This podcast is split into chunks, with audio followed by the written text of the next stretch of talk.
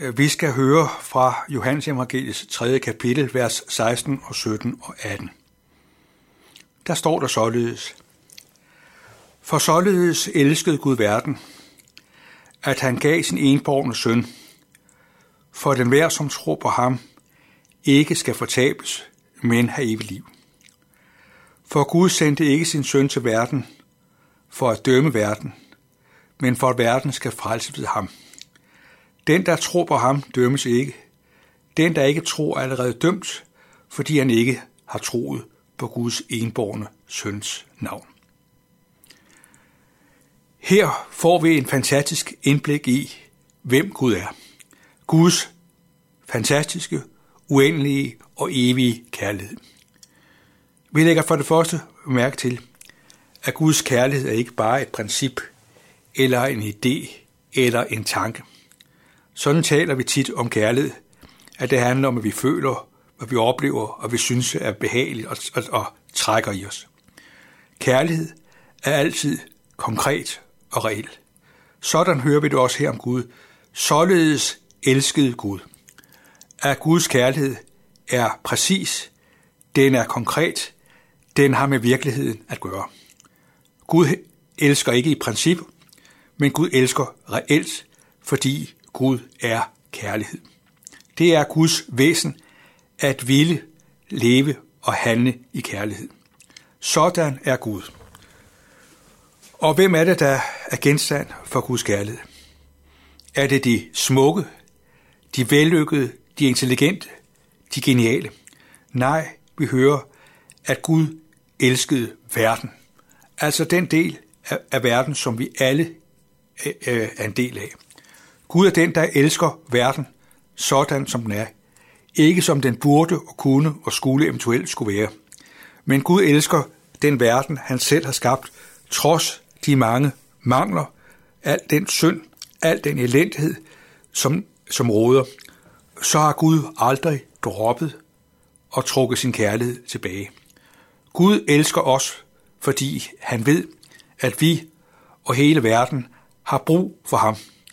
Ingen af os kan undvære Gud. Sådan er Gud i sin kærlighed. At Gud elsker verden præcis sådan, som den er. Den kærlighed er kommet udtryk gennem Jesus Kristus. Det er igennem Jesus Kristus, at vi oplever Guds fulde kærlighed. Han gav sin enborgne søn. Jesus, som er fuldkommen. Jesus, som er hellig. Jesus, som altid gjorde godt, og som var en himmel, der åndede af herlighed og kærlighed og fuldkommenhed. Han forlod denne himmelske herlighed for at blive ind, for at blive som os. Han blev menneske for at nå os præcis sådan, som vi er. Gud gav sin enborgne søn. Øh, når vi skal give hinanden en gave, så tænker vi på, hvor meget vi øh, kan betale, hvor mange penge skal vi bruge til den person, som vil give en gave. En gave har en pris, og vi må vurdere, hvad vi synes er rimeligt og rigtigt at give. Gud vurderede det sådan, at intet var for godt, intet var for dyrebart, intet var for kostbart. Gud gav sin enborgne søn til verden.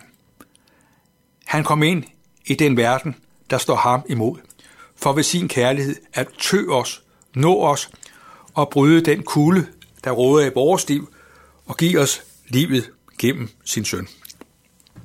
Sådan er Gud. Han gav sin enborgne søn. Ingen pris var for høj.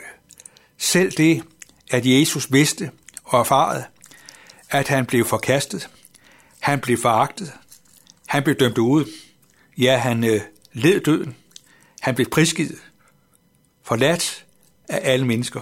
Ja, selv af Gud blev han forladt, fordi han i, i sin lidelse og død skulle gå ind i døden og indefra overvinde døden, for at ingen af os skal, have, e, skal have, gå evigt fortabt. For at denne virkelighed ikke skulle blive, vores, skulle blive vores virkelighed, var Jesus nødt til at gå ind i dødens forfærdelige gro. Det var det, der skete, da Jesus selv kom til jorden. Sådan er Guds kærlighed.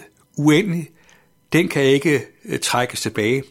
Og selvom der er mange mennesker, der i verden fornægter Gud og fortrænger evangeliet, så er Guds kærlighed stadig reel, og den står til troen. Og den kærlighed ønsker Gud må komme i spil i vores liv. Gud elskede verden således, at han gav sin enborgne søn, for den hver, som tror på ham. Ordet enhver, det er et meget vigtigt ord, fordi ordet enhver betyder, at der er tænkt, at der er tænkt for hver eneste. Det inkluderer hver eneste menneske. Præcis dig og mig. En hver, som tror på ham. Det er den fantastiske virkelighed.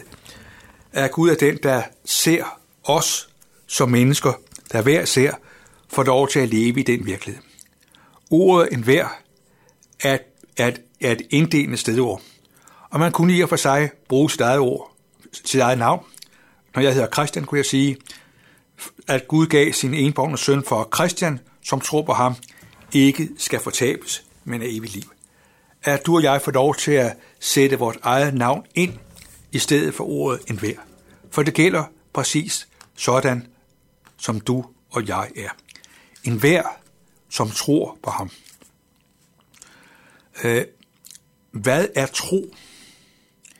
Er tro en egenskab? Et talent? Man kan tale om, at der er mennesker, der har talenter til at spille håndbold eller fodbold eller spille violin. Og sådan er der mennesker, der tænker, at det er tro på Gud. Det handler om at have nogle evner, have nogle egenskaber, der gør, at troen bliver til. At man ligesom tænker sig, at troen er en evne eller en præstation. Men tro og tillid, det er jo aldrig en præstation. Ret forstået, så er tro og tillid altid en andens fortjeneste. Lad mig give dig et eksempel. Det, at du elsker din ægtefælle, det er jo ikke din fortjeneste. Men du vil sige, at din ægtefælle er så troværdig, er så pålidelig, er så hjælpsom, og du kan bruge mange andre beskrivelser. Og det gør, at du har en ubetinget tillid til din ægtefælle. Ret beset, så er det altid din ægtefælles fortjeneste, at du har tillid til ham eller hende. Og når man går til sølvbryllupper, hvad jeg gør, i hvert fald indimellem, så har jeg aldrig hørt en brudgom sige til sin brud, at når jeg har været gift med dig i 25 år, så er det fordi, jeg er fantastisk dygtig. Men jeg har hørt så mange brudgomme fortælle om deres kære brud, at du var så sød, du var så tålmodig, du var så hjælpsom.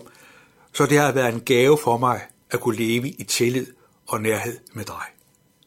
Så tro og tillid er altid en andens gave, en andens fortjeneste.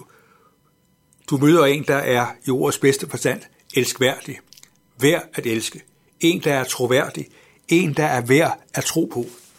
Sådan er troen altid Jesu fortjeneste. At det er fordi Jesus er, som han er, at han er værd at tro på. Og derfor hører vi også en anden sammenhæng, at Jesus er troens banebryder og fuldender. Og det vil sige, at det er ved, at vi møder Jesus, hører, hvad han har gjort, hører, hvad han har sagt, at her, der bliver troen til. Der får troen sit gennembrud. Han er troens ophavsmand, troens skaber. Han er den, der skaber troen. Og ikke bare det, han nærer troen. Han bevarer os i troen, ved at vi til stadighed lader det, han siger, få lov at få plads i vores liv. Vi får lov til at tro på ham, for at vi ikke skal fortabes. Guds hjerte er skruet sådan sammen, at han ikke magter at se dig og mig på sin tabskonto. Det var derfor, Jesus kom, fordi han vil, at du og jeg skal vindes for ham. At når du og jeg bliver fundet af ham, så har Gud gjort et fantastisk fund. Sådan ser Gud det. Han ser det som en fantastisk fund, at du og jeg er fundet. Sådan er vi skal have evigt liv. Evigt liv, Det betyder jo, at det er et liv, der altid er til. Et liv, som ikke bliver slået ud af kurs. Et liv, som døden ikke kan sætte en punktum for. Sådan er det på det menneskelige plan, at øh, når vi er døde og lagt i graven, så er vores liv afsluttet. Menneskeligt talt. Men åndeligt talt, der er virkeligheden helt anderledes. Her har vi delt et liv, der er uden ophør.